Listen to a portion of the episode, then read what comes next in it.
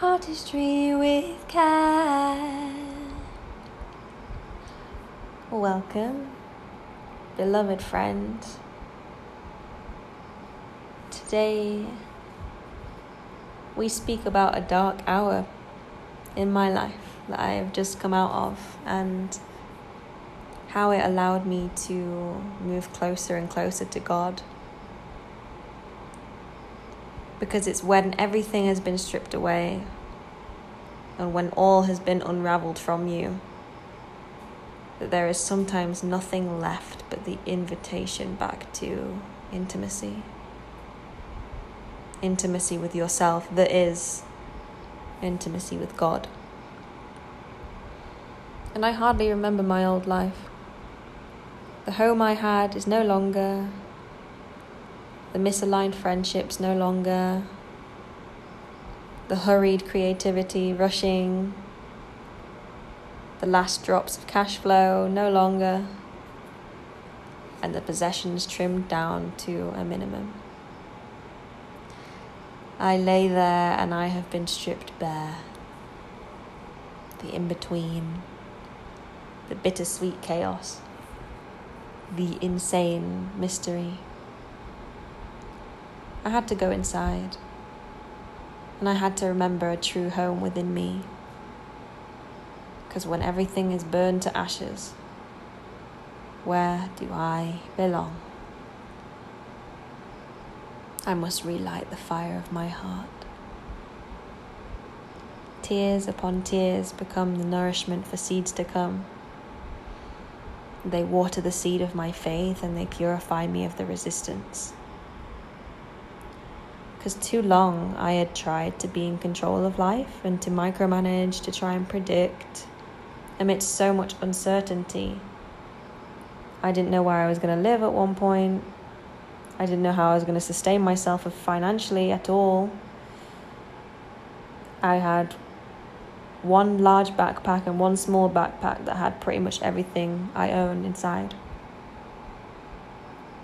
My businesses appeared to be quote unquote failing because I wasn't seeing any return on them physically.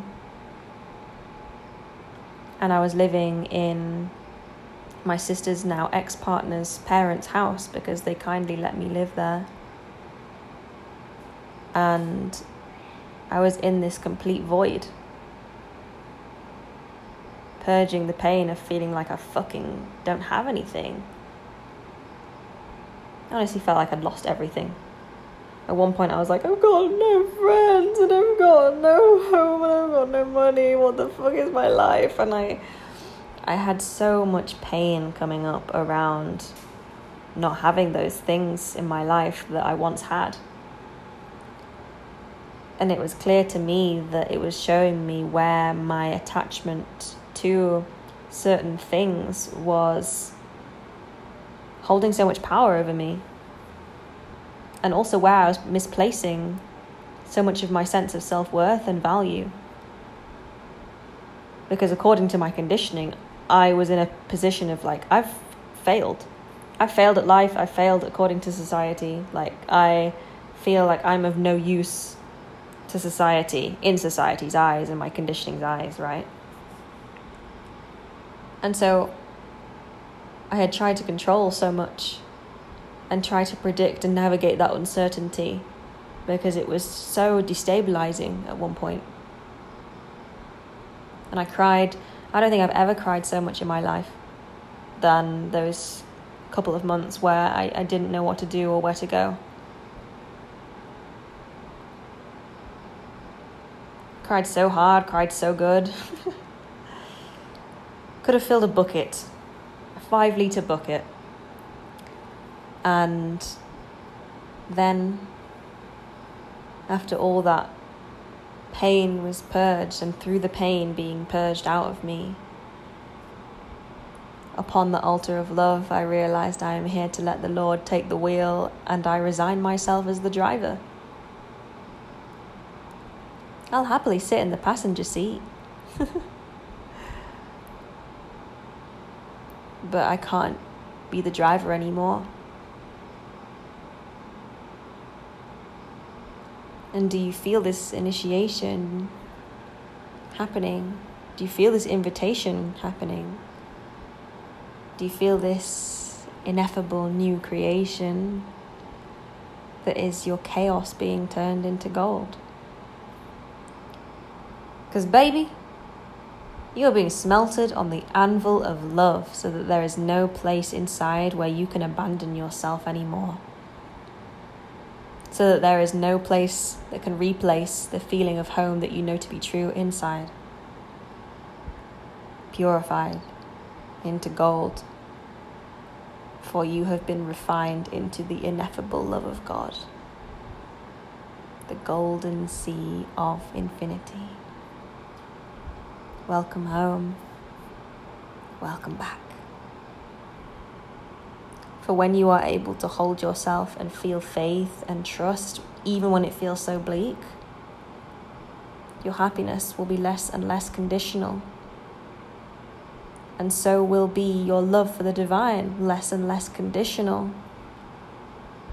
I.e., you're happy when you're receiving the things you want, when you've got that material security going on. And then as soon as certain things aren't there anymore or the results externally seem to be declining, your love for God is withdrawn. And your faith in God in life is withdrawn. That's when we have a conditional relationship with life. And when you stop abandoning yourself and turning your back on your deepest pain, you are available to realign yourself with God's unending and unrelenting love. Because by sitting with those feelings and acknowledging them and, and being with them and being with yourself, even when it is so fucking painful,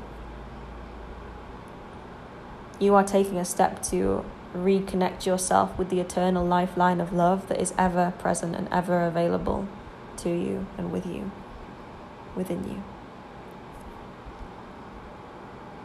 And from those spaces, we can see more deeply and clearly that God has never actually abandoned you, even when you have projected onto Him that He has. And that you are forgiven for any of those projections, no questions asked.